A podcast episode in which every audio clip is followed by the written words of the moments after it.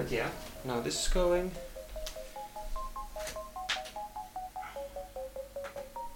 And now yours is going.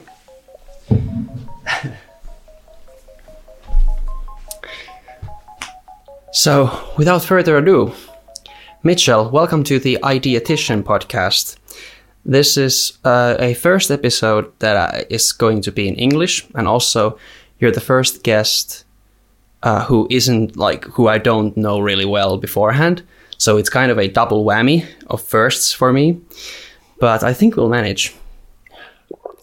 Um, yeah, hopefully so. Have you done anything like this before? No, I don't think I've been on any podcasts before. Um, I guess a while back, my friends and I recorded some like ambient horror stories. Oh well, I think that's that's close. Some some kind of, especially if it's like anything off the co- off the cuff or anything like that, or was it like scripted all the way through? It was scripted. Okay, so it's kind of different, I guess. But hey, um, yeah, I'm so glad that you really seemed very eager to get here. Unlike many other people who are also on my like long guest list, you you specifically contacted me asking if uh, it, I was still interested to get this done. Of course, I was, especially because you were so eager. Um, what, um, yeah, what what made you interested in um, joining this? Hmm. I think I met you last midsummer, and we seemed to be having interesting conversations about global politics.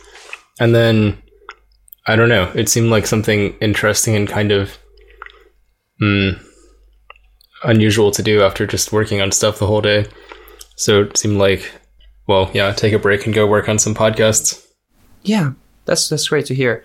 Yeah, I remember. Um, yeah, back then I was um, not doing that well, and I remember like we were talking that we should see some time or go swimming or something. But then I I completely bailed on that. I'm sorry for that. But uh, um, well, I've been I've been in like doing uh, psychotherapy since um, last fall, and now I'm on on some kind of meds. But that's like here or there. But uh, yeah, it's glad that you I'm I'm talking to you again.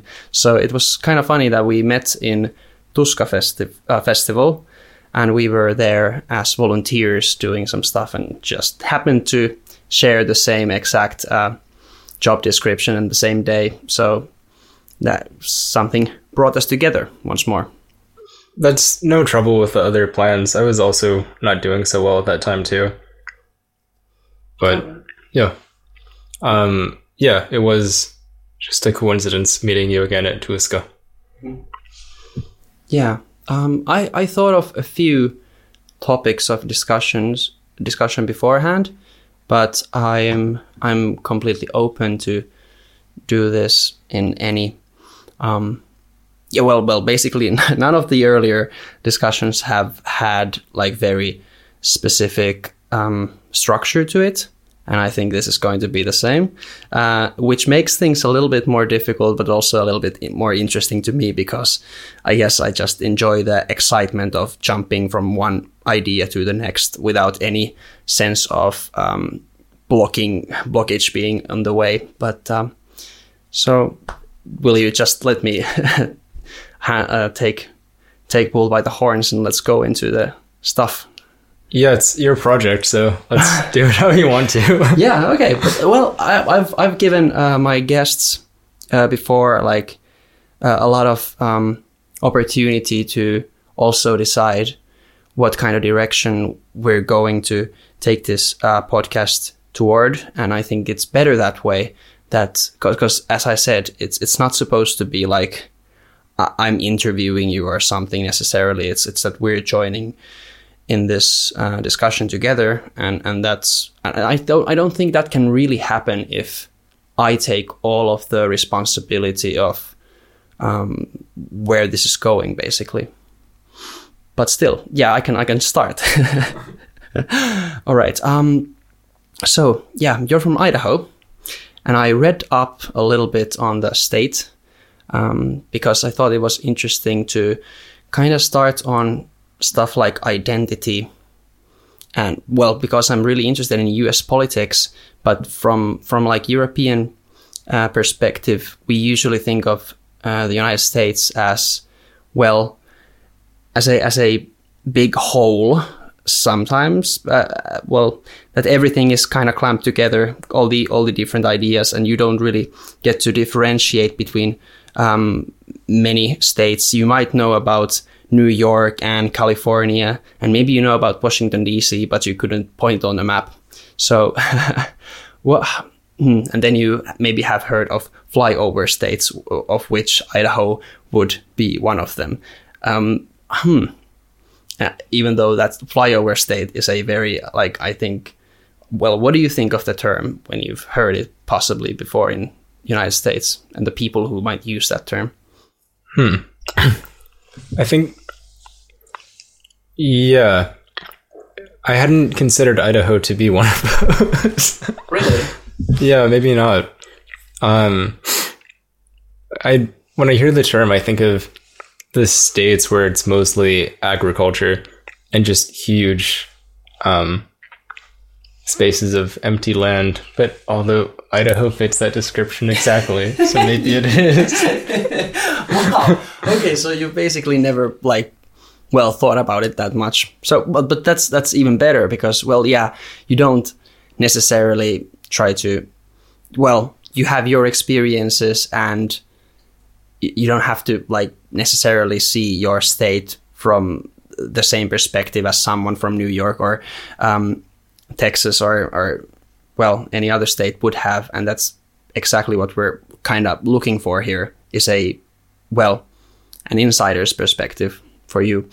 So how how do you um, feel about your home state, uh, and and how does that relate to how you feel about your well the United States as a whole. Do you feel more um, which which seems like a bigger um, sense of belonging to you, United States as a whole or Idaho in specific? Um, let's see. Also, one other comment with flyover state. Mm-hmm, yeah, it seems like you're just dismissing the entire place too. Exactly. That's like there's no reason to even be there. And I think if you go to the US and go outside of a popular place like LA or New York or somewhere like that, I feel like you'd maybe find cooler, more interesting things than just going to the large cities that everyone knows. Um, I really agree with you, and and that's the well because if you go to like general tourist places, then you're going to get like general people trying to rip you off as a tourist and, and giving you these kind of generic experiences. You don't get to talk with real people about their real lives at all and, and stuff like that. And yeah, I think that um, you're completely correct. And and if you if you think of an if you think of Idaho as a flyover state, then Finland could be also be thought of as flyover country in and of itself for many people. So yeah, I think uh, we're on the same page here. Um, Let's see. Yeah, it's such a diverse place too. Before I came to Finland, I had to go to San Francisco to get some documentation or paperwork to come here to Finland, which was actually quite annoying that I had to get on a plane for two or three hours to basically do an office visit to come here. I don't know why they set it up that way. To San Francisco? Yeah. Of all places, too. Wow, that's weird. But, anyways, um, San Francisco felt more foreign to me than Finland does. So it's quite a diverse place. Yeah. Um, but you were asking me, what was the question? What do I think of Idaho or my identity as that? Yeah, well, you can take the question however you like. Just, just it was, it was supposed to be like a, um, well, kind of a big question, uh, and you can kind of approach it in a in the manner that you see fit or the most interesting. I feel like Idaho is a beautiful and strange place. Um, like even geographically, it's weird, and even weather-wise, it's weird. So, for example, the place that I come from, it has like four different geographies that are all together because there's a valley and there's a river that goes through the valley. So, because of the river, this whole valley is full of trees and forests, and then you can go up to kind of smaller mountains from there but the area just outside of this is like scrubby sagebrush desert that just keeps going. And is this river the Snake River or some smaller one? It's the Boise River. The Snake River is pretty close by, though. Okay, okay. Well, I, re- I read a little bit on it, so yeah. Okay, so you you're from Boise. Yeah. Yeah, good. Also, that's something that I would not have been able to um, pronounce if I didn't check it up. I would have just called it Boise, but no, Boise. yeah, I guess many people would do the same mistake if they haven't heard anyone actually said say it out loud. But yeah, I think that's how many English words are. yeah, You just have to hear someone say it before you can know how to pronounce it. it's true. Um, but what else about Idaho? Um, I feel like it's quite a cool place and kind of, in a way, an kind of inspiring place to be. And I feel like there's kind of this dark creativity you can find in all these windy, dusty sagebrush hills. But there's also a lot of people in Idaho who are like, yeah, we don't believe in science. We don't need that. Yeah, I read that. Uh, well, I read that it's a really, really red state. Well, and red state just means that they uh, really vote for Republicans most of the time for the last last like fifty years or so. It's been pretty clear on that side, as as many many uh, states are kind of clearly red or blue. Uh, it's just uh, how how things have gone there. But um, yeah, so it's also well, well, well. I was oh, and yeah, well about religion also. It's it's a very um um, pretty religious state as well. And I read that like almost 20% um, uh, are Mormons. Yeah, that sounds about right. Um, Boise is kind of a pocket of more liberal politics in this whole red state. Um, but yeah, generally it is a pretty religious place, and there's a lot of Mormons there. Myself, I'm not really religious at all. Yeah. Yeah, the population of, of um, Idaho is 2 million people, and uh, the Boise city, or well, is just two, two, 200,000, which is the same as Espoo, where we are right now. And that's that's uh, the second largest city in Finland. And, and people don't really often think of it as a city, even because we have like many uh, different city centers uh, that are scattered about. But yeah, so it's it's not that big place all in all, and 90% live outside of Boise in Idaho. So yeah, that would make sense that it would be a special place on in and of, in and of itself, especially because um, there are universities and stuff like that there. But yeah, okay, so that's kind of big picture view of Idaho, and well, of course, it, it houses or it has a lot of um, uh, parks and and and um, well wilderness dedicated wilderness area and that's that's really cool. And, and um, yeah as you said it, it's very must be very uh, inspiring the views and stuff like that.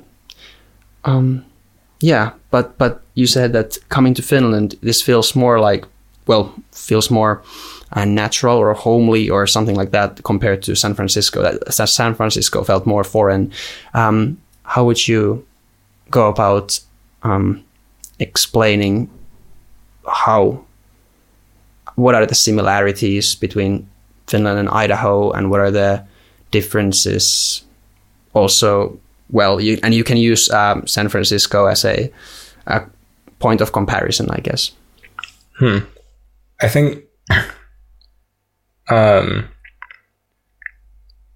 some of the similarities between Boise and Finland they're both places with a lot of nature and not that many people and they're both um, like generally orderly and pretty safe places to be um, san francisco felt like if somebody turned some sort of deranged postmodern art museum into a city and it was quite chaotic and all of the people there seemed like really fired up to be living in san francisco but it was a really intense place to be too um, and what else? I've I've also spent like almost a week, almost a week in San Francisco, and yeah, it's it's pretty wild.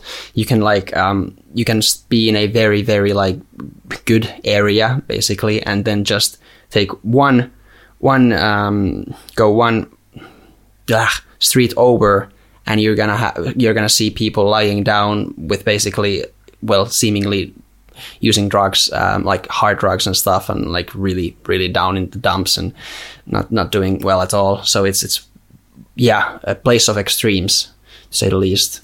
Yeah, it seems like in San Francisco, there's all these uh, expensive banks and art galleries and buildings, but then people just like shit on them and throw dirty needles on them. And then contrast with that, there's all these fiery entrepreneurial people who are like inventing the next Google. And it's like, and even as fucked up as San Francisco is, I feel like there's still kind of a coolness to it because there's just so much stuff happening there. And I think that's why it attracts, I think that's why people want to go there too. Um, I feel like Boise has been changing a lot, and the city has been growing in really hideous, uncomfortable ways. Um, like the way that they're doing city planning is a mess, and I feel like it's not so much an issue that our city is growing; it's more like the kind of people that are coming to Boise seem to be not compassionate, empathetic people, and they're just um, people who let their dogs shit on the trails and just be rude. So I feel like even when I was there, I couldn't keep up with the pace of construction and what was happening. And now being away from there for over a year, I feel like at this point, when I, or if I went back, I wouldn't even recognize the city anymore. Wow. Okay, that's a lot. That's that sounds pretty hardcore. Yeah, I mean the population ha- has been growing. I read uh, read up on that as well. Like uh, in the last few decades, like pretty fast. So in, in the, I think in the nine, it's it's doubled almost since the 80s or something like that. But yeah, it's pretty fast growth, indeed. Hmm. What what what do you attribute that to? Tourism or like general? Why why are people moving there? Um, I don't know. It might be people don't want to live in places like San Francisco, or um, maybe just political stuff going on elsewhere. Um, So similar move, movement as uh, people have been moving to Texas or Florida as well. I think. I'm not sure. I think I think so from from New York and and um, California. I think so. Yeah, Yeah, especially yeah. It's it's been going toward like worse in some of those places, and and some businesses have been moving, and as a result, well, they don't get as much much taxes, and the kind of problems that we already talked about just just get worse over time if uh, unless something is is um, done differently. So I feel like 10 years ago, Boise was maybe more orderly and safe than it is now. I don't think it's dangerous to go there now, but there's parts that are definitely more sketchy than they used to be. Right, right. Well, and how much of that is attributable to the general opioid uh, pan- epidemic in the United States? Like you're saying, if just opioids use in general got worse, and then that just made the things in Boise worse, or is that what you're saying? Uh, no, I, I, I was I was asking. Well, is that uh, something that made made a difference also in in how the city feels? I don't know. So, are you saying that more people who moved there were No, that's not what I'm saying. I, I was just saying that the general opioid epidemic might might have had. Do you- do you think that Idaho, well, and Boise in specific, um, has it been hit hard by the opioid ep- epidemic? I don't know. Um Yeah. I don't know. Maybe maybe not. Maybe not that hard. I su- I would I would assume, but yeah, it's uh, it's a big thing in the United States. Um, but I think they're trying to get it under control now. But they yeah they were prescribing um, those drugs pretty pretty easily, and uh, and there's there were like yeah also very sketchy business stuff going like like pushing it um, and, and marketing it to doctors that they you can you can prescribe these like no problem no problem. They're not going to cause anything but well something else entirely happened and uh, kind of unfortunate but I think it's uh, a big tapestry of um, issues uh, plaguing United States at the moment, and the the polarization is getting more heated, and I I hope that something is um, going to turn the tide sooner than later. Um, is there an issue with opioid use here in Finland? Well, not to the same extent at all. So, I think um, well, well, our doctors never really prescribe those as easily, and same goes for uh, ADHD medication. So, here in Europe, we don't medicate children like um, nearly the same extent as in United States. Also, same goes for uh, students, uh, university students. Like in the United States, it's it's surprisingly common, and uh, we've been our, our our doctors rather have been more careful with that, and I guess like well parents and and other people as well. It's just not that um, my child is not doing as well in school as I thought. So it must be there must be a drug for for this issue because I cannot accept that my child is not doing as well as he should or something like that. So it might also have to do with just the Finnish education system in general. Like we, well, you know about the matriculation examination. Like like basically, well, you get the SAT, which also is is pretty good in like kind of um, seeing if somebody could handle the studies and so that they wouldn't like get that kind of issue that they felt like I, I cannot keep up. But um, yeah, I don't. I think that's also something that if there's a lot of pressure to keep up and compare to others in your um, in your colleagues and, and group, than um, peers rather, then uh, it might exacerbate those kinds of uh, issues and the sense of having to, well, take something that's performance enhancing.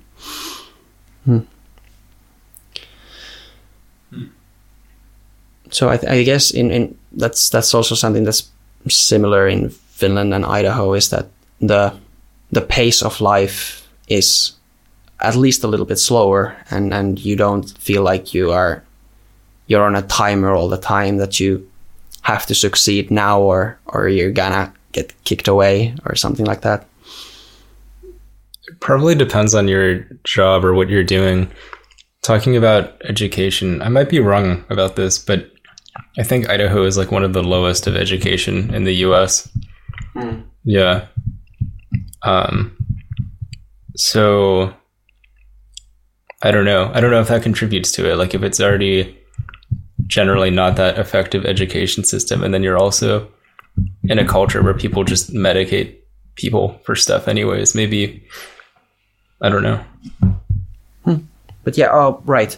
Um, sorry, I, I kind of, we kind of went, went on a tangent of things that I'm interested in and, and just kind of uh, gouging or, or, well, not gouging. Is it gouging? Whatever. Uh, checking um, if we had some, um, uh, like, um, something in common with those issues or, or um, interests. But maybe I should take another. Uh, this is this is also having to do that we don't know that well beforehand. So I guess now it's my uh, turn to ask you like what are you specifically interested in and this doesn't have to do with united states or anything like that or politics or anything so just what would you like to talk about if you could talk about anything if i could talk about anything yeah Hmm. What is in my heart right this moment to say? um. Hmm.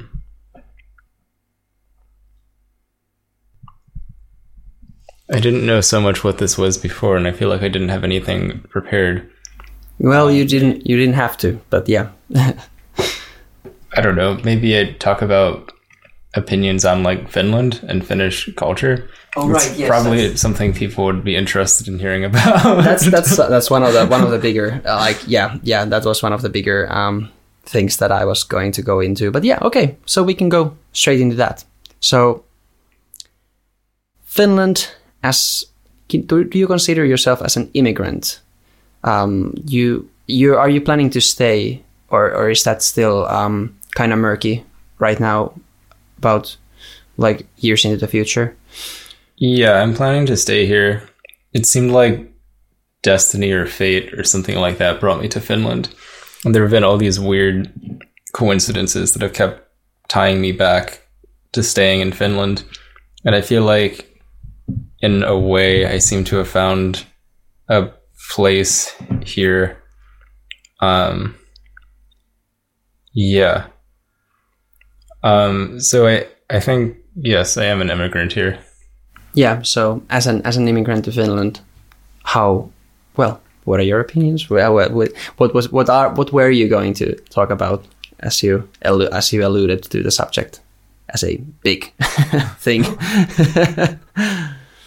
Mm, it seems like in the US, the defining trait of the culture is this idea of freedom. And it seems like in that freedom, um, there's also a chaos because everyone is doing things their own way. And it seems like um, sometimes that's really cool and it works really well. But sometimes, and maybe oftentimes, it's also really arrogant and stupid and just fucked up too. So, um, it's a free country. I can do what I want, kind of deal. Or yeah, so what you want might be like excellent and like work really well, but it might also just be destructive too. But that's how the country is. And between all the states and all the cities, like everything is just working in different ways. So the sense that I've gotten here in Finland is that it's much more cohesive as like like Finnish society as this thing. And I feel like people here seem to more or less understand what this thing is and then like kind of how things work and then just go with that. So for example, even when I came here, I noticed that pretty much all of the doors have the same locking mechanism. Um, and that seems to be the case across the whole country. So it seems to me that as Finnish society, they decided, well, this is how doors work in our country, and they work more or less okay, and we're just going to go with that. And then I think it solves other problems because in the US, if all the doors have different things, you have all these warehouses with all these different parts, and you have to source it from all over the world. And like there's all these logistics. But if you just have one set of door parts, then it's a much simpler way to supply it. And also, if your job is to repair doors, it's quite easy to just train someone to repair doors and then they can go anywhere in the country and do that. Yeah, yeah, that's like like basic standardization. Uh, that's something that also like to many things it also comes from EU. Um, also, there's just the simple fact that Finland is a smaller economy, and if we have like so so maybe we don't have as much competition in, in between different standards. So it, it's just like we have a few companies who do that and, and that's what we, they go for. But it might well, i don't know about the lock thing in specific but i think there are, might be like other uh, just economies of scale issues going on there as well. But yeah. Yeah okay that's interesting. Um, hmm.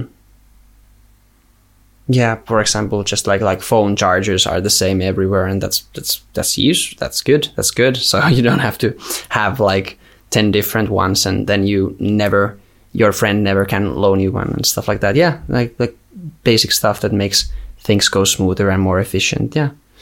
Um, and that's i think that that comes from well having a smaller society and um, and maybe like yeah being a bit unified. I, well, here comes the ethnicity part. Like, like okay, Finland is mostly Finnish people, and maybe that makes things a little bit simpler. Um, like on the whole, not that um, immigrants.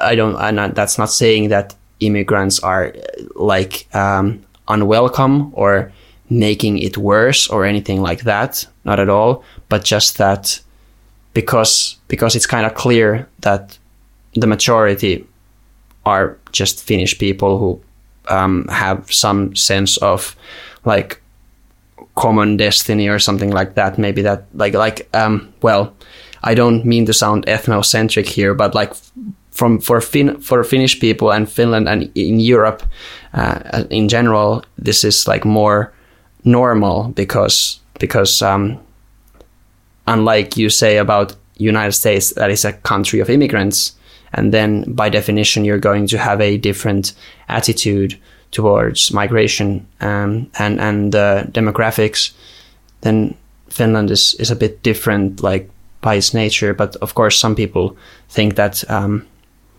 like it, it could be and it should be a little bit different. Like for example, Sweden has taken a lot more immi- um, immigrants um, and and uh, refugees and well also economic migrants um, during the well the migrant crisis that um, happened in Europe like 2016. I can't remember. Well, maybe you haven't heard of it, but it was a pretty big thing here, and and basically uh, a lot of like like right wing populist um, um, well parties in many many countries across Europe kind of got a um, like 20% or 30% maximum um, like uh, support which didn't ha- which, hadn't happened before at all. And it was kind of something that um, everybody got well everybody in the i guess uh, well on the side that was opposing it kind of saw it as a racist thing. And something that was really um, concerning and it had to be dealt with. And you could never because we have like a coalition government and you have so you have to have multiple parties making up the well the the executive branch uh, basically. And and unlike in unlike in United States and Britain where you have to first past the post voting system and there's just one winner and that's basically it but of course in the United States there are other checks and balances but yeah in Finland and in many other countries like most other uh, political parties just decided that these newer uh, well populist parties are not to be taken in um, or you cannot really uh, collaborate them um, as a as a like executive branch. But yeah, it's it's uh, it's all interesting. Um, it was a bit wow. I went on a tangent here, but what do you feel about well Finland and and well the clear majority of Finland being Finnish people and how that affects the society? I think um with immigration like if I think just as a numbers thing, like if you have more people in a place that do things in a different way, eventually that's going to start changing the feel of a place in one way or another. And that could be like good or bad or like anything. Um so but um I f- at least to me, it seems like Finnish society and this like thing or this entity of it or whatever it is. To me, it's really captivating and something that I want to understand. And I feel like being here and staying here, I want to contribute positively to this thing and understand, like, learn how to do things in Finnish ways and incorporate myself into this um, society, and of course, without losing my own ways either. But to me, it seems like there's enough flexibility in the way that things work here that I think I could do things in the ways that, like, well, Finnish culture tends to, or Finnish society works without losing anything of my own ways. And I think, if anything, I feel like I found a lot of the virtues here inspiring and things that I would actually rather pursue more too like even just all the silence here and the conversation style. I feel like it's always uh, interesting to me too. Um, so yeah, I want to learn the language and integrate myself into this thing of Finnish society. Wow, that's that's really cool. So yeah, that's I think that's a big, big, big thing just wanting to integrate and, and like well like picking picking a country that you're interested in and, and yeah that makes that makes it that makes a big difference um, well well and compared to for example if you're in in Sweden and you uh, move specifically to a place where there are like almost no um, ethnic or or um, like Swedish people who have been there for uh, like many generations, then and you don't um, wish even maybe to learn the language and and and then you get um, maybe like parts like well, if you talk about multiculturalism and that that's basically like you have many uh, different cultures living uh, beside one another but not not necessarily interacting or, or like integrating wholly. And and that was something that was considered even preferable diversity is our strength at some point but then I, th- I guess the tide is a little bit turning and and people are kind of seeing that maybe the even even though the populist parties and the people who kind of led those movements were not putting the things in a very um, well political way or, or like like a, they were not theorizing it in in sufficient manner or like explaining themselves and there were there were like bad apples or, or people who just felt um, some kind of anger or or just they were maybe confused and they found it difficult that oh no I, I, I have to speak English in a store in Finland uh, because the shopkeeper doesn't know Finnish and what is this? Um, but yeah, I, I guess it's people are kind of seeing that the integration is is not like some kind of oppressive force from the uh, like larger society um, um, scrubbing people of their own ways and manners and and way of being hmm. but that's that's a, like a really big this is like like this is in identity this is ethnicity this is this, this is a big big uh, um, ball of stuff here and it might it it, it does um, it comes with a lot of emotions for different people huh. but it's it's interesting to me as well I think if you're going to be a shopkeeper in Finland, then you should be able to speak Finnish. Hmm. But then, then again, then again, um, well, shopkeeper is maybe not the most likely person not to speak Finnish, but like for example, some um, like more ethnic food places and stuff like that. But that's that's like basically if you go to something like that and the um, cook or well the the guy who uh, does the thing doesn't speak Finnish, that's almost even a like a positive um, thing in that that they are like well, it's gonna be authentic the food or something like that. And so maybe maybe like some um, because because in Finland, especially in Helsinki, like most people are pretty well globalized and amenable to this multicultural thinking and and they see and, and they believe that diversity is a strength and stuff like that and it, it yeah in that way that okay we got uh, many authentic places where to eat food from different places that's that's one very demonstrable thing. But uh, yeah, um, gosh, I'm, I'm kind of all over the place. I don't know where to go from here. But um, what you said earlier, I didn't necessarily pick or choose Finland to come to. It was more like weird circumstances, and it seemed to be the only place anywhere in the world that I could find a position. Hmm.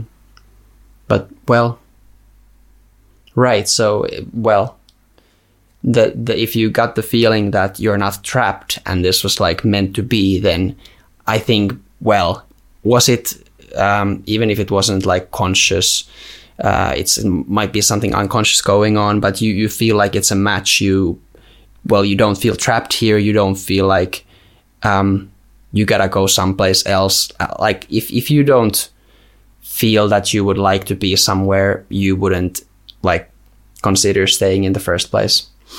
So I think in that in that sense, you well picked it, but uh, after the fact.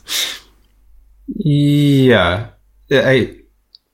That's a good point too. But at least initially coming here, I was just trying to find like any job anywhere, like applying back in the U.S. and like all around. Mm. And this was literally the only thing anywhere that I got. Um, and what what was this thing actually, or what are you uh, doing for work? Uh, it was an internship at Aalto University doing like computer science physics stuff. And that was just for the summer. Um, and then I was applying for jobs again. And then once again, the only place in the world that I could find any job was again here in Finland. and I went and wor- worked for a startup company. Um, and then I ended up getting laid off from that. So then I went recently to the unemployment office and they helped me get a plan together. So now I've been learning web development and next month I'm starting Finnish language courses and I have to go learn Finnish like six hours a day to get my unemployment money. Um, and also coinciding with these things, I also got accepted to the university here too. So that's another option. But um, like on the one year anniversary of being in Finland, I think it was pretty much exactly on the day, like six hours before one year of being in Finland. I was sitting in my room and I felt like the city is calling to me. Helsinki is calling to me. So at like one in the morning, I decided to go out on a walk. And as I was walking, I encountered these brilliant um, northern light auras in the sky, and they were like bright orange colored. And what I've been told is that in the summer in the city, that's exceptionally rare to see. And that was a gift to me that I received exactly on one year of being in Finland. Unfair. I've never seen Northern Lights, and I've been to Lapland. Wow. Okay, that's that's pretty cool. Okay, and you're not religious. Um, that sounds like a uh, thing that might make some some person believe in something higher. but yeah, destiny calling. Right. kind of funny. Hmm, cool. Cool. well, those kinds of. Uh, well, I I usually just think of all of those things as coincidences, but that that's pretty impressive. That's a that's a big story. I haven't had one of those. I feel something calling, and then something really ex- extraordinarily rare happens. But hey, good for you. Good for you.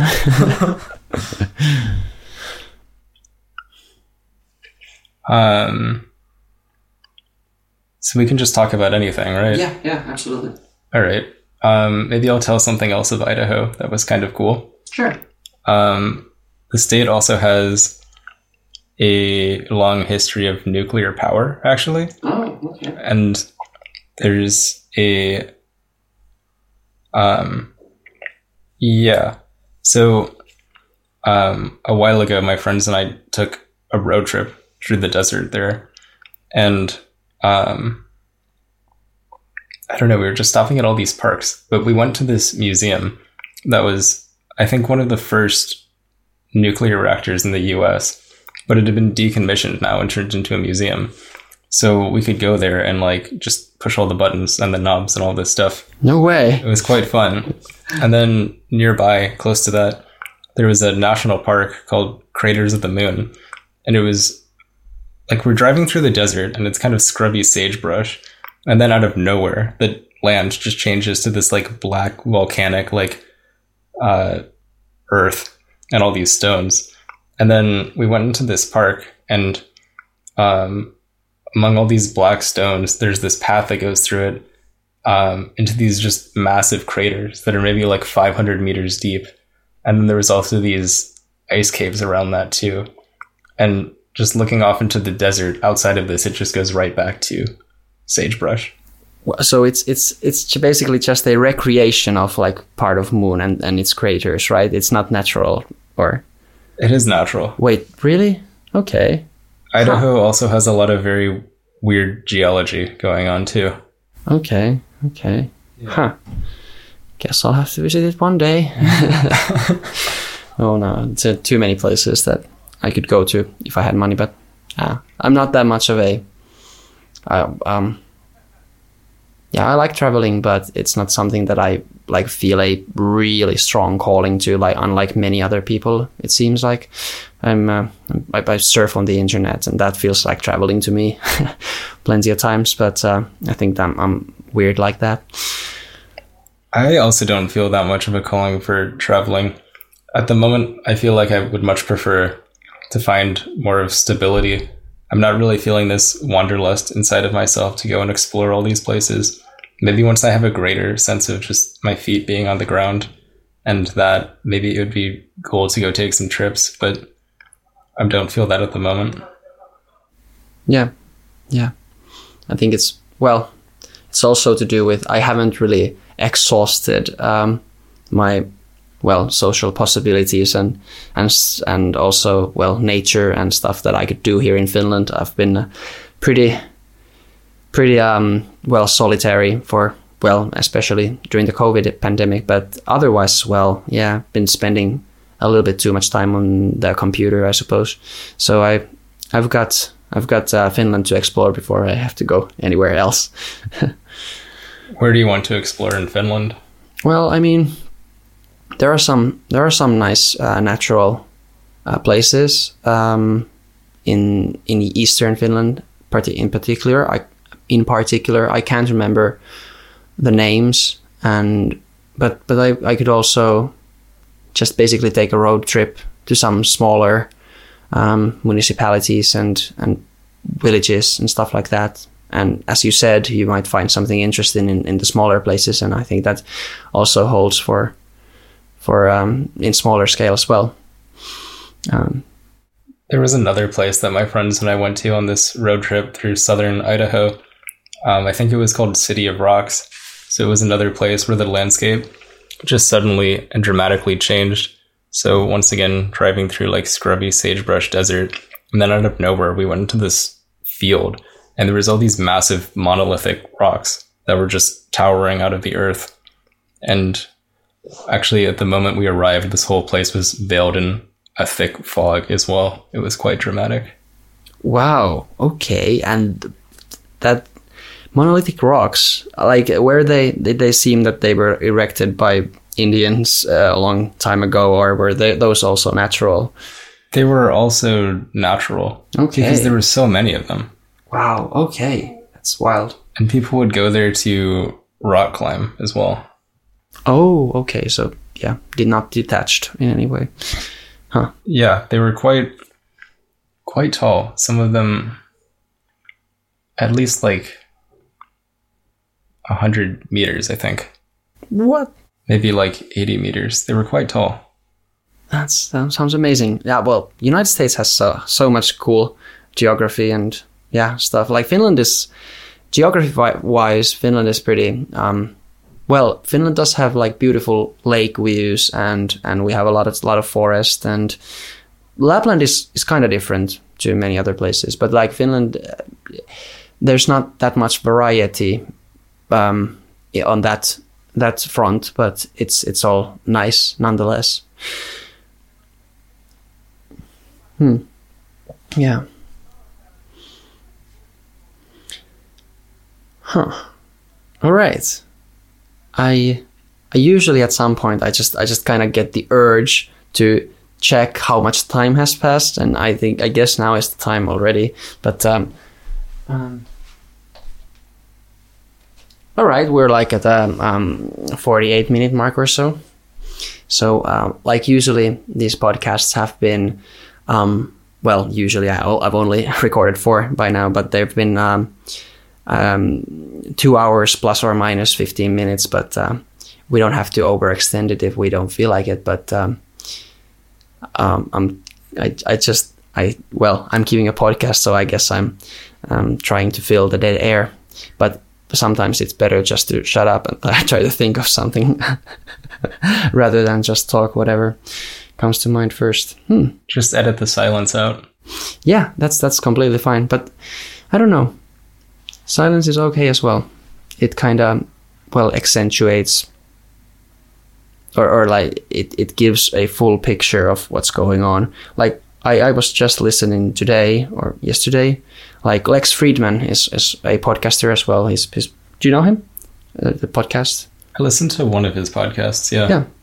Well, I, I was just listening to uh, him um, podcasting with Elon Musk, and that was that was interesting. And every time uh, Lex asked Elon Musk of something, Elon like he can he can um, have a really long thinking break before answering actually, and I think that's respectable. Like some people might um, feel awkward about it or something, but he doesn't really care. And and and I guess the time that you take to think actually pays off in the end because his answers were pretty good and to the point.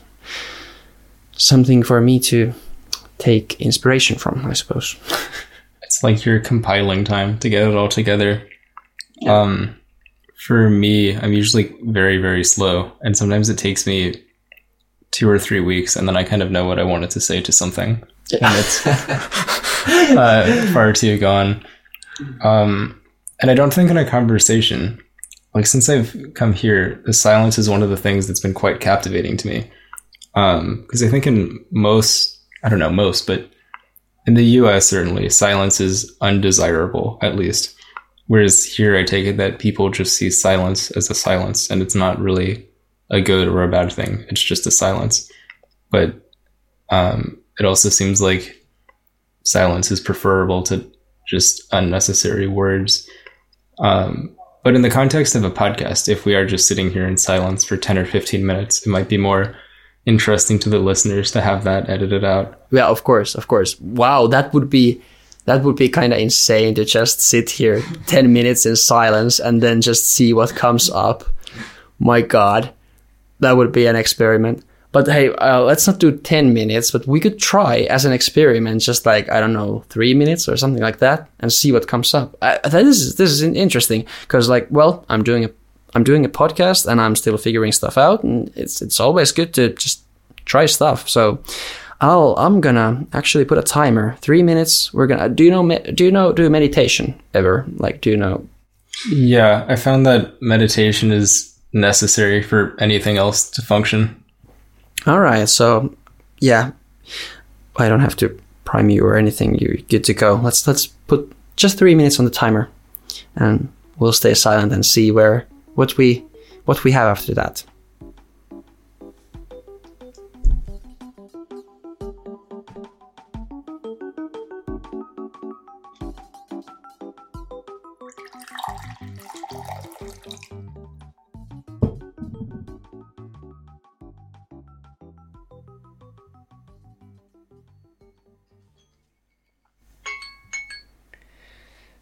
Well, three minutes is not that much time, but um, I think that's that's still good. I'm glad that you suggested that. really? Okay. Um, I feel like meditation is one of those things. Doing it throughout the day, I feel like if I don't know what to do, or the flow of my actions, or just what's inside of myself, just meditating for like seven minutes or so, I feel like at the end of that, I'm just trying to not really think about stuff and just focused on breath, but not focused on solving problems or thinking or like having all of this stuff running around. I feel like pretty consistently after that time, I know exactly what I want to do. That's great. Yeah, I, am the same. My only problem is that I don't um, meditate often enough, even though I know I should. And, and whenever I've uh, been able to do that for a longer stretch of time daily, then I, I always feel like some um, benefits creeping in, but then I then I forget and then I don't do it, and that's that's bad. But yeah, I feel like recently, like in the last two months, maybe it's the first time ever I think that I've gotten consistent with meditation because I it was the same for me that I'd always do it and feel good, but then not keep up with it, and it's not really like a boast, like look how much I'm meditating. It's more like just a recognition that whatever I'm doing now has led to habits that have been more consistently meditating. I find that even when I go out to like techno or bars or clubs or whatever, anywhere where it's like quite social and quite fun, but also can be quite draining and a lot going on. Um, sometimes, or recently, I've been just taking some moments and going to the bathroom or just somewhere where I can be by myself and I feel like I'll just meditate for a couple minutes. And I feel like after that, I know what's in my heart again and what I want to do or what I want to say or where I want to go. Yeah, people often say that you get centered or something, and I think that's a very good uh, way of way of putting it. Huh. Right. But yeah, what, what inspired? Well, where did you hear about meditation first, or was this was this something that you had already kind of discovered by yourself before? My uncle is a pretty strange person. He like lives out in the woods of and just meditates and kind of does his thing. So I didn't. I've only met him several times, but I guess I don't know. Sometimes I would talk to him, and I think he would suggest that. Or when I was younger, I think I had to go to therapy or something, and they were like, maybe you should try this, but maybe more influential. Um, one of my friends' mother, she owned some sort of like holistic meditation, like massage place. And so I grew up being around that, and my friend was like, my friend and I would have quite just walking around the hills for hours in depth conversations about mindfulness or just groove and like the groove of music, but also the groove of life and existence and how to find this flow to things and how to like make things as simple and effortless and like cool as possible and as fun as possible. And so sometimes his mother would have meditations with metal music and we would meditate to some uh, metal albums for like an hour. And um so it was something i was aware of and kind of liked. And i don't know recently since i've come to finland it's been a lot of fun and a lot of adventures but also a lot of chaos and also a lot of um being like next month I might not have food or a place to stay and never like hitting that point, but always being on the verge of that point for like a year now. Oh. So, um, but also find, trying to find some sort of poetry in it too and having like this vision of this thing. So I don't know, but I'm meditating now. yeah. Well, yes, that's, I think that's the goal or, or the, the goal of um, meditating often enough that you kind of build up this more general awareness of what you're doing and, and having perspective from which to have more control. I would, well, that's that's some one way to put it. Well, there are many many things, but yeah, I I, I know what you mean. I know what you mean. It seems like almost like a passive sort of benefit you get to yourself, where it's like it doesn't seem to take that much time or that much work, but it seems to be something that carries with you. Um, something else I've been wondering about with also passive things you can kind of do for yourself is like style and fashion. Um, maybe not right now, but I feel like not to boast, but I feel like I've leveled up my style and gotten a lot more fashionable since since I've been in Finland. Like right now, I'm in pretty plain clothes, but other times and I feel like style and fashion is also something that's like maybe a passive benefit to yourself, where it takes some work to like arrange it and figure out what you want to do and what you think looks good and what other people might also find that looks good. But I find that when I'm going out or doing things, if you're like looking sharp and cool, I feel like something resonates with you, but maybe also with other people. And people might be more like interested to speak to you or have it might just lead to different sort of things where you're not it's like maybe lowering the energy barrier for different kinds of social interactions for things that you want where it's not like that's the only thing that's going to make it but you might be making things easier for yourself or more fun by doing that and i feel like meditation is kind of the same way uh, that is very interesting. Um, well, comparison between two very, very like, um, well, things that uh, would seem pretty far from each other normally. But yeah, okay, well, uh, this this fashion thing is is not something uh, that's that I'm really um, I'm not paying attention to it all that much. I think I'm I'm too much up in my head and not um, not paying. Well, I've been trying a little bit with my well this apartment. I've like tried to put something here, um, something that I haven't really done before, and I'm usually well with an ex girlfriend or something like that, um, I would let them just you can decide anything. I don't I don't mind. I don't. I'll I'll go with that what you like, and I don't. I I'm I'm gonna be good with it. But well, maybe I left some mark of myself, like visual expression here and there. But when people, yeah, the, maybe maybe it was like a bad experience when I was really young in elementary school. Like I had this um, friend. Um, but we also always had like pretty um, heated disagreements about different issues. But um, um, he really like was was kind of um, em- emphasizing like being fashionable as an important thing, and at that at that point in time in elementary school, everybody who wanted to be cool had to use these like baseball caps that had uh, like a very um, flat um, caps, and like New York or something like that. Yeah, it was it was weird. Straight from United States, brought here, like hip hop style as well. Uh, it was like very much later came here than it was in there, but um, yeah, that was something that was going on then, and I vehemently disagreed and wanted to be different. Uh, but yeah, and maybe that's something. And and at that point, I kind of like crystallized this identity of I'm not shallow. I don't care about um, clothing and stuff like that. And I think I've I've kind of um, let that just um, be, and and it, it might have been a pretty naive thing to do back then, and pretty. i I've like closed the door for myself, which for a long time, and maybe it's time to open it. It's uh, interesting that you brought it up. I, something that. I could I could look more into. Yeah.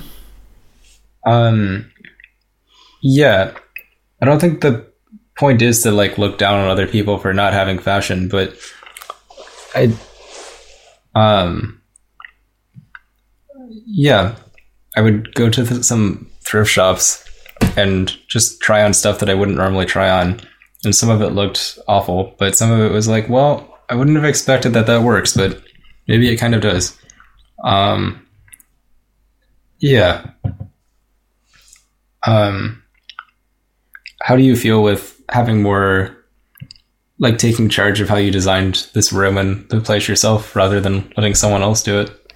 Well, I'm kind of I'm kind of happy about it. I I kind of well, the things that you see here are not something that I really bought necessarily. They're just something that um, I kind of found or or like well bumped in front of me, so to say.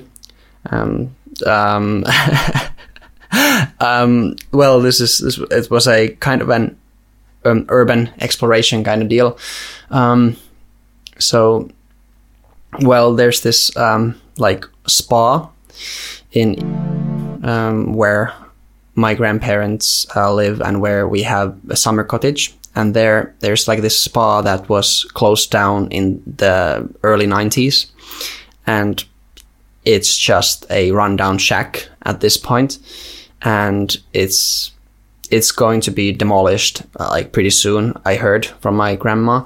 And well it was it was um, the mid midsummer Juhannus, and um, i was just pretty drunk and all of my family had gone to sleep, and for some reason I just um, went wandering about, and then I kind of discovered an open door to this um, abandoned spa, and that's where I found um, some weird objects like this thing, and then there's some others um, like seashells, like weird stuff like that, and this um, this mat. No, no. Um, what is what, what do you call this? A uh, rug. Rug. Yeah. Okay. The carpet. The carpet. Yes. Yes. And then also this little um, photo um, canvas thing. But yeah, and I, I, I like it. I like it. It's it's something. It's better than nothing at the, at the very least. And um, yeah, and then this little thing here I've uh, painted myself in therapy. Um, that's also kind of funny. And and that thing, yeah, it's um, you, do you know Extinction Rebellion? I've heard of it. Uh, yeah. it's against climate change, right? Yes, yes, absolutely, and it's kind of radical. Um, but um, I kind of I went to their. Uh, I wanted to take part in that. Uh, they are they have these like mm, like educational well the trainings trainings where they uh, teach how to do non non aggressive um, resistance uh, and and I went there, and basically I have, and after that you get a like a small group with which you could go to those kinds of um, events uh, to show what you well, and then there they gave us some of those. Um, posters that you were supposed to put out in the open for people to see uh, and join the event. And well, I kind of took the poster and, and put some, um, well, um, what do you call those? God damn it. stickers? Yeah. Yeah, stickers on top of that. And that's kind of like a weird little art piece. And yeah, I, I felt happy about that too. And so I, I've, I've, I've just been, for the first time, like putting some, um, some effort or um, thinking into that kind of stuff. No, it's all right. It's all right. It sounds like an interesting event. And also, maybe for the listeners, some of the stuff you described, this thing on the table is like a wooden cup that's off balanced and maybe like six or seven centimeters tall, stacked on like two wooden discs. It's like some kind of sculpture. Yeah, I, it, I just found it. I don't know. It's it's kind of funny, uh, nice, and it, it kind of goes well with the table, which is from um, my late aunt. So yeah. Yeah, they're both the same kind of wood. Yeah, both wooden. And this picture was like a dock of going to some water and some nature. Yeah, I don't. It would be interesting to know where that picture is taken from. It must be like an actual natural place somewhere yeah. in this world. Whoa, that would be kind of funny if I kind of like, um, huh, to ca- say challenge to actually go there. Whoa. Maybe it's a sign. Just wander around like, do you know where this place is? Uh, well, do you know? Do you know like uh, GeoGuessr? Oh yeah. Yeah, like I, I guess some GeoGuessr expert might be able to figure something out just by looking at that view. like I don't know, like some of some of the stuff that they get like they can um, kind of guess is insane just by yeah GeoGuessr. my goodness my goodness it's a it's a pretty interesting thing so basically you uh, you play in uh, google maps uh, the street view and you're randomly transported to some place and then um, you can basically move there or you can just stay stationary or you can take some challenges that you want whatever. And then you kind of have to guess um, the place where you are. And like some people they can kind of narrow it down so fast and and they can be pretty accurate um, just from so little information. It's it's kind of insane what people can get up to when they practice. Um i think you've set up the space to be pretty comfortable for like podcasting and recording studio oh thanks i'm kind of intrigued by some of the nature stuff around too. Like you have a pine cone and then some sort of, um, I don't know, wheat grass yeah, thing. Yeah. Um, yeah, it's it. Yeah, the the pine cone is actually from the United States. It's from California. Okay. Uh, from Lake Tahoe. Oh, yeah. Yeah, and um, well, the little wheat thingy. It's just from um, actually um, the last night in Tuska or the second night in Tuska. I can't remember. Maybe the last. Uh, I just I was just felt like grabbing it and brought it home. I don't know. Yeah. Well, yeah, something. But talking about visual stuff is kind of um, weird in a podcast setting. I would assume. Well, I, I mean, I well, especially on YouTube. If I do this on YouTube uh, at some point, then I can I can throw throw pictures of the stuff that we're describing up there. Um, at at the time points. So that's good at least. Or in the uh, like description post of wherever you put this. Oh, I could put a little ga- gallery. Yeah, like a like Imgur. Do people use Imgur anymore? Or well, anything, anything I can put. yeah, yeah. Well, yeah. It's a, it's something.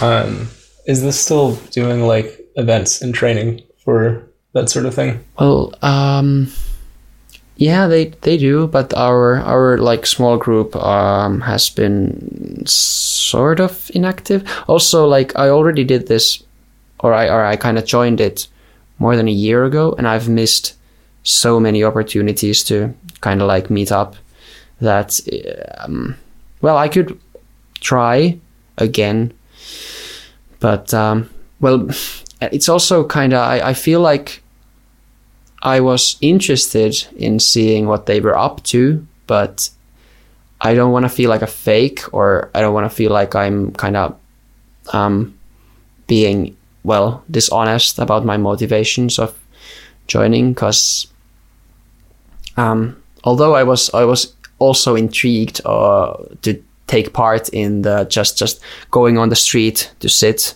um, in Mannerheimintie um, in, in central Helsinki in a uh, and basically just police grab you and, and uh, carry you to spend the night in jail. And well you get a you get some um, well you have to pay a little bit. What's the god damn it i forgot. What what is it then when police makes you pay for a parking ticket or something? Well oh like a fine. Fine yes fine thank you. I'm i'm really i'm kind of well i shouldn't say autistic but uh, well I'm kind of I feel stuck if I don't get the specific word that I'm looking for. But yeah, anyway, um, I was interested in that or interested in the idea, but uh, then I decided against it, and I, I, guess I had something else to do. And my parents, I was I was living at my parents at that time as well, and they really didn't like the idea at all. even and and then and even then, I would have went more to just experience the whole interaction with the police rather than um, actually um, being interested in um, giving a signal to the government because I think their demands to the government were kind of silly anyway. Um, and this this also goes for the Green Party in Germany, which were which kind of yeah uh, ended nuclear power there um, or wanted nuclear power to end there um, by 2030, and that's now one of the reasons why Germany is kind of fucked when um, they're not getting gas and stuff from um, Russia anymore. So they kind of uh, I, I I don't I don't understand why like green parties are against nuclear power. It's kind of insane to me. And frustrating. I feel like for myself, in a lot of issues, I don't have strong political views, and I don't follow politics or the news that much. I feel like I always have like I learn about something and but then I can never form really a proper argument because I feel like the details of this thing always just slip away from me. I can never just hold those points. It was the same thing when I had to learn about history and stuff in school. Like I could just the details always eluded me. But I have a friend who does a leftist communist podcast and they read like heavy philosophy and talk for hours about like uh, communism and issues like this. And I feel like maybe you two should connect and do a collaborative podcast over the net. That would be so interesting. Yeah, yeah. Okay, so back in back in um, United States, Boise, Bo- Boise, or yeah. Okay, wow, damn. I'll send you their contact information and send them a note, maybe if you're interested.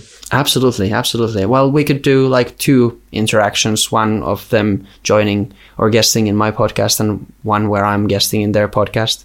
Yeah, I mean, sounds really interesting. So, if you're wanting to talk about that kind of stuff, they might have um, more interesting things to say than I do. Yeah. Okay. Yeah. Sure. I I, I, I, I catch your drift. I catch your drift. As I said, and this is this is like well, this is why in the beginning I kind of emphasized that you can take a responsibility of where we're going because because that then I I have the freedom to say whatever I want, and then you can yeah, well, do exactly what you did just did there. Well, sometimes I go a little meta. That's this, but sometimes meta is well, a bit of a being stuck, a way of being stuck in and of itself, or going through loops. And so that's something that I also discovered a long time ago after having kind of well exhausted this um, awakening to going meta or thinking of things from a like uh, ever higher perspectives, so to say. But yeah, um, I don't know why I went there. Um, I'm interested to if you had more to say about nuclear power or these things. I'd be interested to keep talking about that. Um, yeah. Well, basically, I think that people generally fear of what they do not understand and what they cannot see. And so I think that like radiation poisoning and radiation in and of itself, well, in general, is scary to people exactly because you cannot see it. And, and, well, also the threat of nuclear um, explosion, well, well, just a, yeah, nuclear bombs and, and uh, what happened in, in, uh, what's what's the, what what's the, what's what happened in Chernobyl. Chernobyl, yes, and also Fukushima. But uh, even if you try to evaluate the damage that those horrific um, accidents caused, it still would be negligible uh, compared to, for example, um, the fact that just normal coal burning um, causes so much air pollution that it, it actually um, eats up years of life from people who who um, have to um, breathe that in. So it's it's just in, insane that, um, and especially when Chernobyl was so awfully. Um, if you if you watch the Chernobyl documentary, they they've just made mistake after mistake after mistake, and and it's to do with the Soviet uh, government and and how dysfunctional it was basically, and uh, and and Fukushima. That's also something that uh, they were prepared basically for the worst um, tsunami in 50 years, in 100 years, or something like that. And then, well, the tsunami was worse than that. And now I think they've um, they've kind of um, done things better there as well. They that's a mistake that Japan will not ever repeat. But of course, there are some countries where it would still be kind of dangerous because they don't have functioning or like very functional government or, or like stuff like that or maybe the, the, there's also the um, uh, worry of like terrorist activity like terrorists coming and getting some of that um, nuclear waste and, and just making a dirty bomb out of that and that would be much easier to do than actually making a nuclear bomb which is the next biggest worry that people have about nuclear power is that nuclear waste is, is basically just a um, um, fuel for a nuclear bomb, um, atomic bomb, you should say, right? Um, but yeah, but I think that it's people people really emphasize um, solar and wind power, and those are good and all, but they are unreliable. For example, for example, in Finland, when do we need power? During the winter. When does the sun not shine? During the winter. It's it's just no. We cannot heat up Finland with wind uh, with solar power. And then there's wind. Well, Finland doesn't have that much wind. Also, Finland is extremely like safe.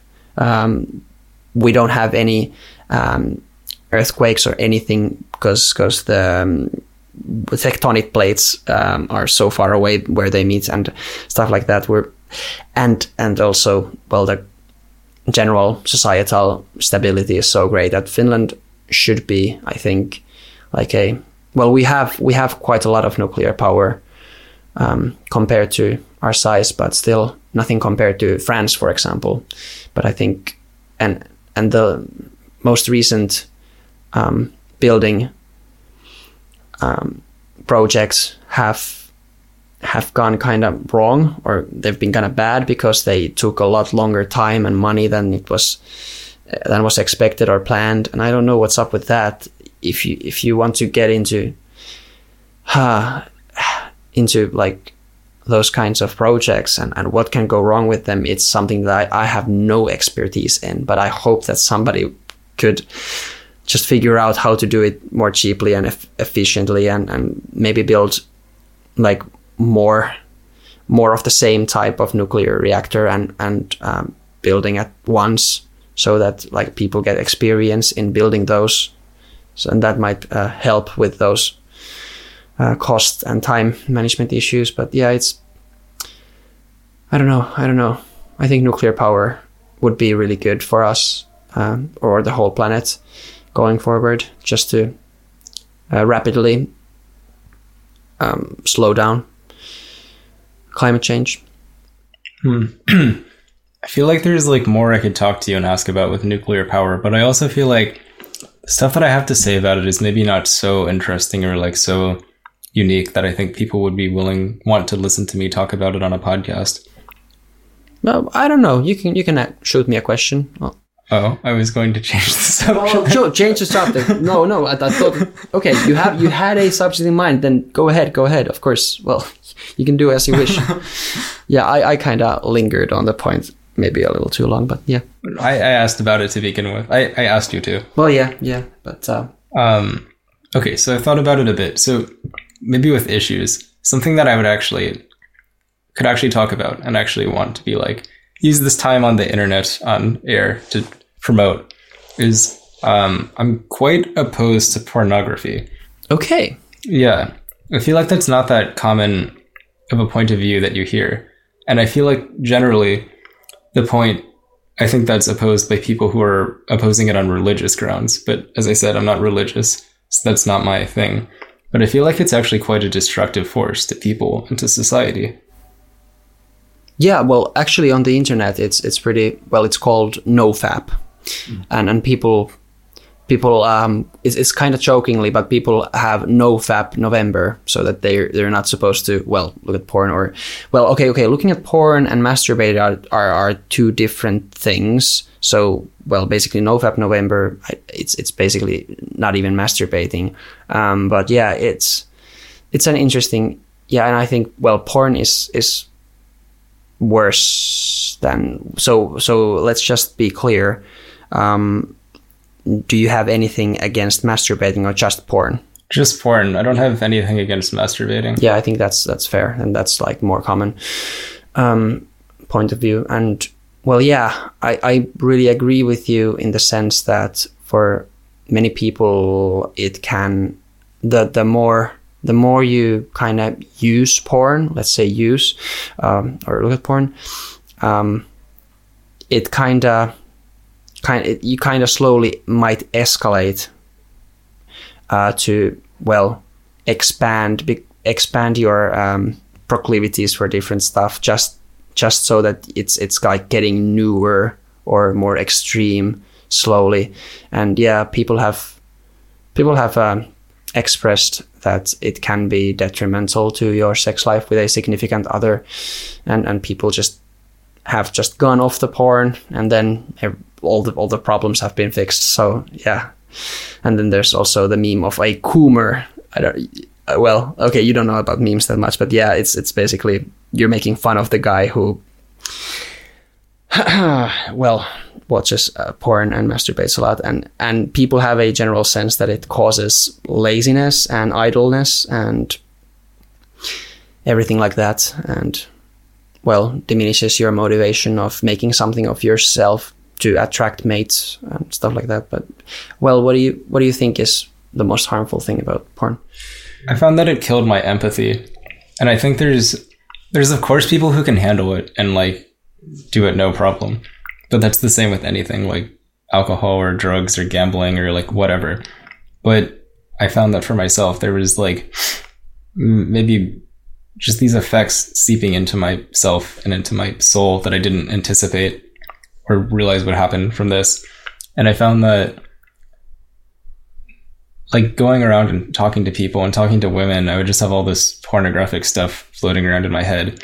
And I feel like I stopped watching porn like, I don't know, six or seven years ago.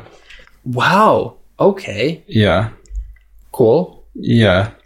So I, like, since then, now, since I don't really have all this porn floating around in my head all the time, Mm. I've had opportune, like, encounters with women that weren't sexual. They were just like, we kind of sat on some rocks and watched the sunset together. And like nothing came of it, but it was still a nice moment. And I feel like if I was super into porn, I couldn't have just appreciated simple things like that. And I feel like towards everyone giving it up, I've been a lot more empathetic, but I also felt like it was killing my, it was basically castrating me and killing my masculinity and my virility too. Um, so, um, Yeah, that is what people uh, tend to say about the ma- matter. Yeah, um, but I, I try to when I when I checked those kinds of videos out on YouTube, I went and uh, checked some of those claims. One of the claims was that um, watching porn and masturbating often causes your testosterone levels to decrease, and there was no no um, evidence of that, at least. But yeah, um, I, I still I still kind of see where people are coming from. Uh, I myself uh, I I still use pretty often, but for me it it does it hasn't translated into um, well thinking of social um, circumstances like that. I think it's it's more like a more of a function of how long it has been since you last masturbated um, that determines whether you get these ideas in your head or not. So for me, the more recent recently I have masturbated, the less likely it is in in any in any company that I would like kind of think of those uh, issues. Uh, but yeah, um, of course it's it's very very contextual and stuff stuff, but um, and and very individual also. So I, it's kind of difficult to say and prescribe what you should do and shouldn't do as a whole. But yeah, I think um, good reminder, good reminder, good reminder for me to pay a little attention to that as well. Again, I haven't looked into the medical side of things so much, so I don't want to be promoting bad science or like unfounded claims because I think that's also not good. I think more of what I meant is just like my passion, like maybe just being less cluttered in myself. I can express my passion more of the way that I want to, which is like not like oh you have like this much more testosterone or whatever. It's more like just I'm running at things more in the way that I want to. Um, and I also don't have an issue with like weird sex. I feel like I'm pretty like supportive and pretty pro weird sex if that's what the sort of things you're into. Um, but uh, where was I going with this? this well, whoops. This discussion took quite a turn, but I, I don't mind. I don't mind. This is good. It's good. Um, We're open here. it's an open, comfortable podcasting space to talk about whatever. Well, I I really appreciate that you feel comfortable. I, I'm really surprised how comfortable people have uh, felt to talk about almost anything here. I'm, I'm well, I'm, and I'm glad about that. I, I guess since I have time on the radio and we were talking about like issues or controversial things, and it's like, I don't know, if you want to be, have interesting people on the show, um, it's maybe more interesting to talk about things that are unique and controversial than just talking about the weather. Yeah, So maybe while I have time on the internet talking to all the people, maybe just give it a try and like take a break from porn or like for a couple weeks or like I don't know, see if you feel better. Oh yeah, sure. And I can I can report back. Well, I don't. Well, well. At this point, at this point, um, the format is is that I've I have a different guest every single time, and I think I'm gonna keep it that way for a while at least. But of course, repeat guests at some point are, are welcome. But uh, uh, maybe I shouldn't just bring it up in the next podcast with a completely different person. Them having not listened to this one. hey, by the way, I haven't I haven't looked at porn in two weeks, and I feel great. Yeah, I, I didn't mean like report back to me and like here's my findings, more like generally, if you're listening, I don't know if you're so inclined. Oh, oh yeah, you're talking to the listener. talking to the Oh, listeners, Right, like, of course, of course. If Oh, you're so inclined, give it a try Yes. and see if you feel any better or not. I'm not. dumb. I'm dumb. I feel dumb. But yeah, okay. No. now I see what you meant. Yeah. You don't have to report back to me about that. you can do what you want. okay, but um, okay, I'll. Uh, but but for the listener to um, feel that they are gonna go for it, well, maybe I'll maybe I'll uh, I'll take up on that offer just so that you're not alone, dear listener. So we're we're gonna do this together. Let's see. Um, I don't know when I will report back. Maybe I won't. But um, good luck. Good luck for me and you. that was that was funny. Oh goodness. Uh, right. Yeah. Yeah.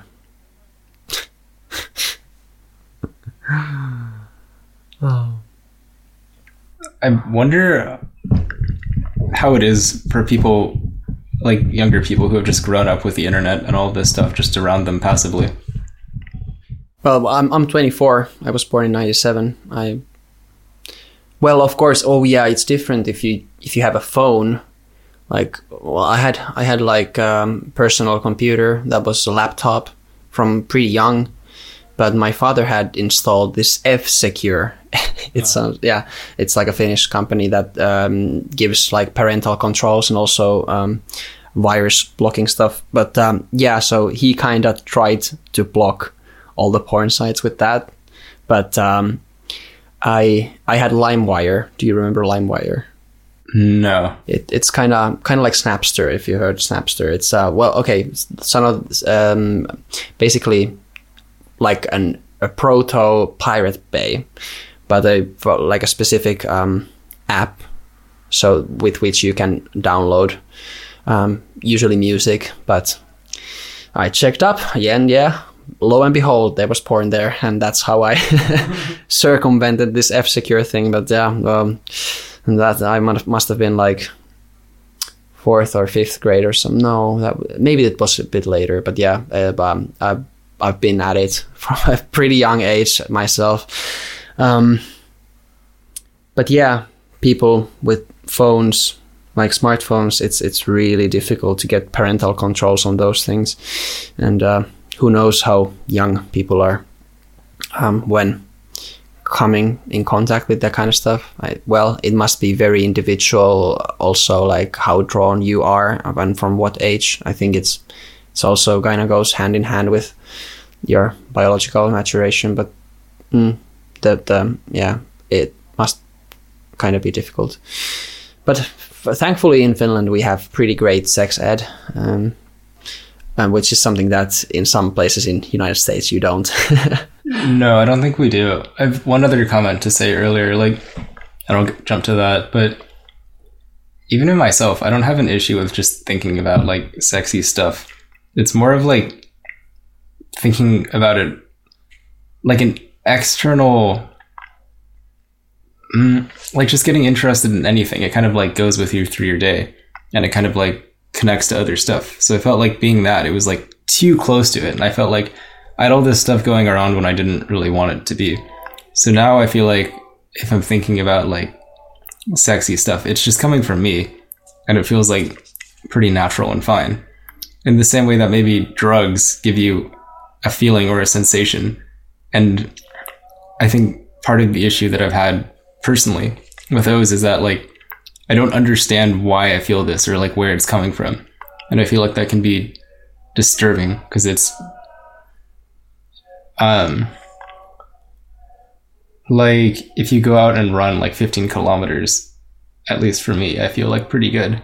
And it's like that feeling makes sense. But if you just like take some drugs and then you're feeling like pretty good i found it like disconnecting and disturbing especially after the fact or or even during the experience? Even during it. Okay. So maybe just the same way with pornography that it, it wasn't like thinking about sexy stuff that was the issue. It was more like this external thing had like I don't know grabbed hold of you grabbed hold of me or something. yeah. Okay. So basically i have i have very little or my my kind of natural warning system or or like um for that is pretty non-existent. So, um, for example, I think that I have many things like that. Like, well, I, I guess I have an addictive personality at the moment because I don't have hold of many things. But for me, worst is YouTube. So when I get an urge to check YouTube and and well, it, it pretty often happens, and I then I uh, might wake up like three hours later and well, right, I was I was I could have done something else with my time, um, or but but I think like porn can be or can be something similar that you just kind of a thing comes to your mind and then you kind of go and um, execute it at right then and there. You kind of have urges. You well, you kind of have urges and you satisfy them immediately, and that kind of takes away a sense of control. And I think that's also very comparable to like nicotine. Um, so if you smoke tobacco, which I have done sometimes, or, some I have had periods where I've um, bought my own cigarettes and smoked a lot of them, and and it's pretty similar that you just have an idea, I, I want to go smoke a cigarette, and then if you if you even try to fight against it, I I well there were these like originally these experiences where I was kind of trying to fight it, but then I gave in, and that kind of felt like self self defeating, and and I think I've had too many of those defeats that I've kind of well I I had when I was a little lower, like mental health wise, I had kind of given up and just like um, kind of went with the first idea and the like satisfying the urge immediately without even trying to fight it even though i knew that it wasn't like uh, good in a long term. And well i think porn goes goes in the same pile in that sense. On midsummer you rolled me some cigarettes that we smoked together. Oh right, yeah, we did. Yeah, yeah. Yep, but now now I don't have any uh, tobacco on me. I've I've uh, I'm right now I'm I just have this um, this system that I don't buy any cigarettes and I don't have any cigarettes. But if but if people have, then I can I can take from them, which sounds like like I'm I'm saving money, but no, like some people were kind of joking about it, but no, no, no, no. Uh, uh, but yeah, I kind of sometimes I give something back different. Maybe if if I've done it too much, but yeah. um, it's something that I wonder about too. Um, like and with pornography, if, to me it seems surprising that it seems so commonly accepted as just a thing.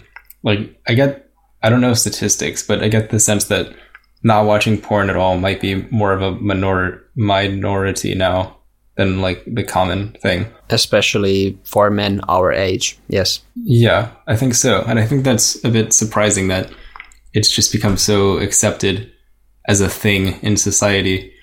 But like with impulse control, something that I wonder about is uh, like checking a phone or checking media.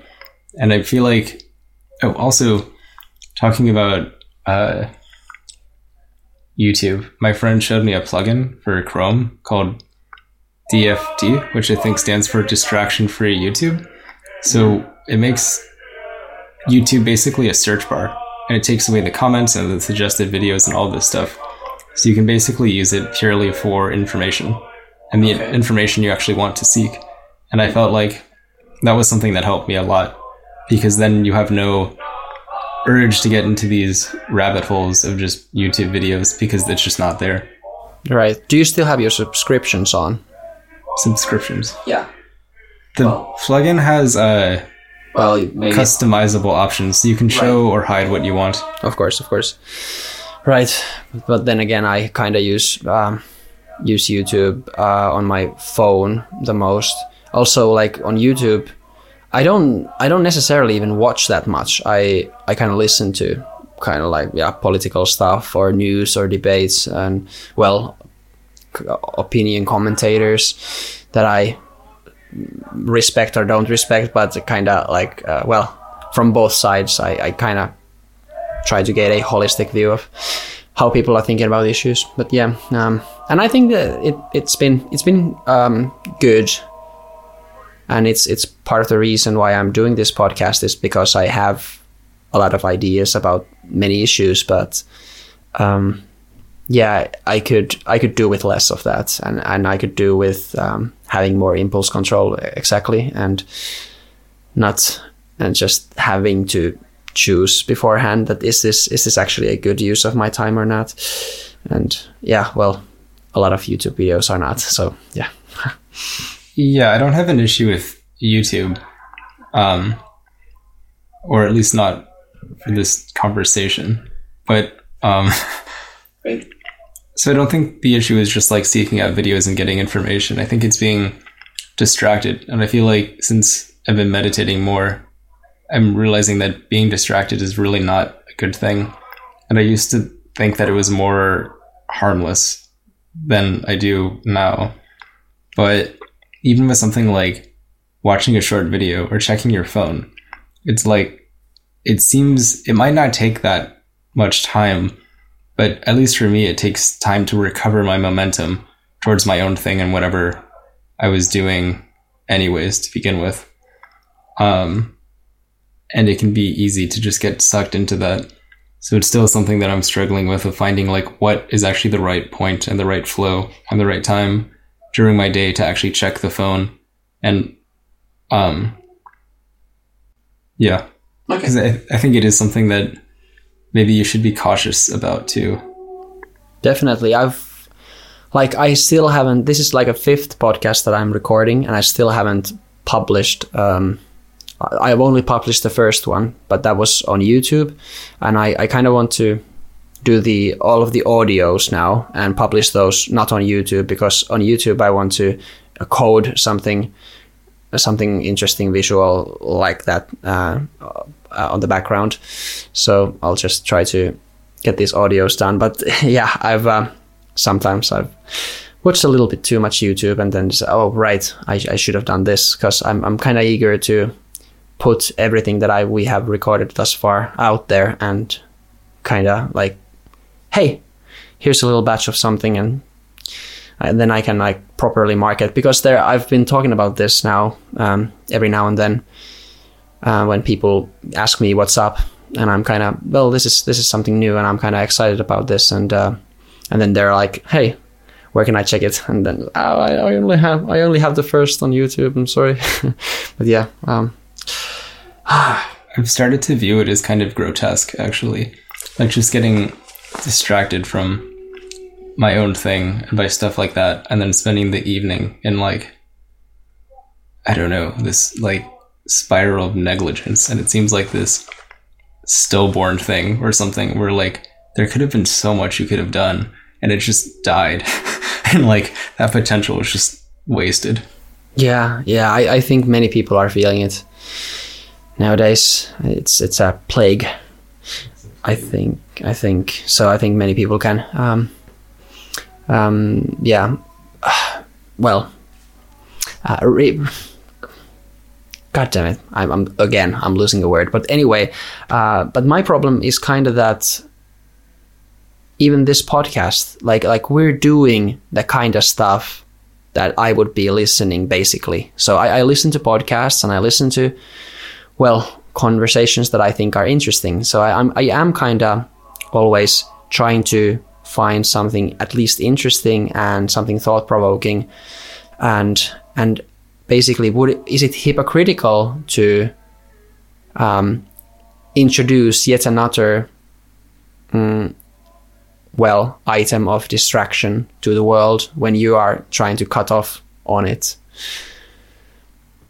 In a way, it, it is, but in a way, like I think it's fine too. Like if you have this podcast in yourself and you have to like interview people and talk about all the stuff you want to and throw it out, I think express that. And then maybe as a secondary concern worry if somebody else is getting distracted. Because somebody else might also find inspiration in it too especially if you're making something cool. Um or it can be fulfilling just to do that and like yeah. I well my goodness um huh i've i've something about your I don't know. It it felt like I got the sense that this is somehow complete, but I don't know why, because because we could have more time. I don't know where, where that th- thought came from, but uh, now I've already I already messed it up. I'm still learning, but whatever. Oh God. Well, if we do end it there, maybe it's nice dramatic place. Like, don't get distracted. I don't know. Maybe take a break from porn if you're so inclined to, and maybe have like, I don't know, more doing your own thing and being less distracted by stuff. Yeah, and being well, yeah. Oh, I want to add, add this. So yeah, be being more aware, doing meditation, doing stuff like that, so you can be more in control of what you listen because there's still like at at least fifty percent of the stuff that I uh, listen to and and see when I do this kind of stuff, listening to podcasts and stuff, it is something that I feel afterwards that yeah, that was actually worth my time. So it's it's about finding what that 50% is and, and trying to get it organized so you um, listen to it while you're exercising or something like that just just um, and this podcast can also be a beacon of that same issue that um, even though you can cut off on something but don't cut off on this no no just kidding um, you, if you if need be this is not something that you should listen to if you um, think that you should be something different.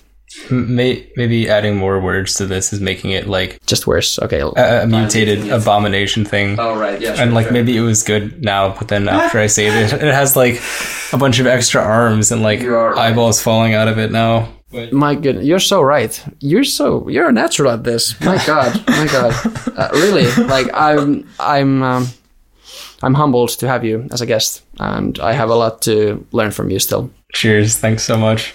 But even if it makes your podcast an abomination mutant, that I'm gonna go for it anyways.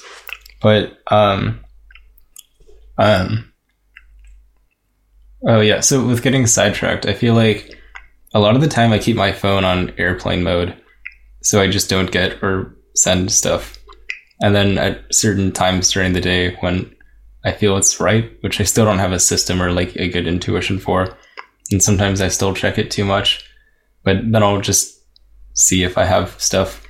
And I feel like in a way that's a bit irresponsible because it's not easy to contact me in urgent situations, um, which is maybe expected of our society now. But at the same point, I feel like it's good for my sanity because it's so distracting to me. And I feel like so intrusive if I'm working on something and then I hear my phone just dinging or making noises. And then it's like, I I don't know. I can't handle it. And then also with media, somehow I feel like I've broken the habit of this stuff. I don't know how I did it, but somehow I I guess stuff like that distraction free YouTube plugin. And I think they have similar ones for social media and stuff too. But basically the only like TV basically that I watch, like I think YouTube counts as TV basically. Um, once a week, one of my friends and I will get together over Discord on the inter- internet and we'll watch a film together. And I like that because somehow it still fulfills this need in me just to like chill out and kind of watch stuff and not get rid of that completely. But at the same time, it's a planned activity and it's also a, a social activity because I'm doing it with my friend. So we're getting caught up. And then it's also like a film is a designated thing that takes like this much time. Um, and somehow having that as kind of a ritual in the week, I feel like for both of us, it's been quite positive. And then I don't feel a need somehow to like watch shows or TV or stuff other times. And I think naturally just getting less interest in TV, anyways. That's great. That's great.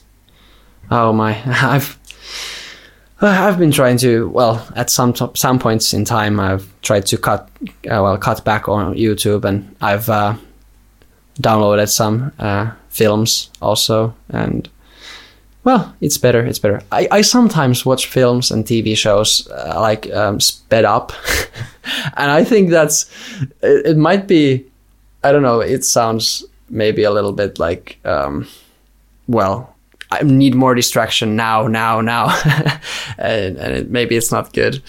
So yeah, ah, oh no. Right, I'm. I guess I'm getting a little bit tired. I kind of slept poorly last night, and and now I'm getting uh, figuring out excuses Yeah. for why I'm uh, being a little disorganized and uh, scatterbrained. But it well, I think I've done pretty well considering I'm not a native English speaker. Again, wow, my God. oh, this is stupid. Yeah, of course. I've had no trouble understanding you, and I don't think that your listeners will have trouble understanding you either. And we've been talking about all kinds of stuff. it's been nice. It's been really nice. Yeah. Okay, maybe now this is getting to the end. So thank you, Mitchell, for coming on. Yes. Thank you for having me. Goodbye, dear listeners. See you. Bye bye. That was great.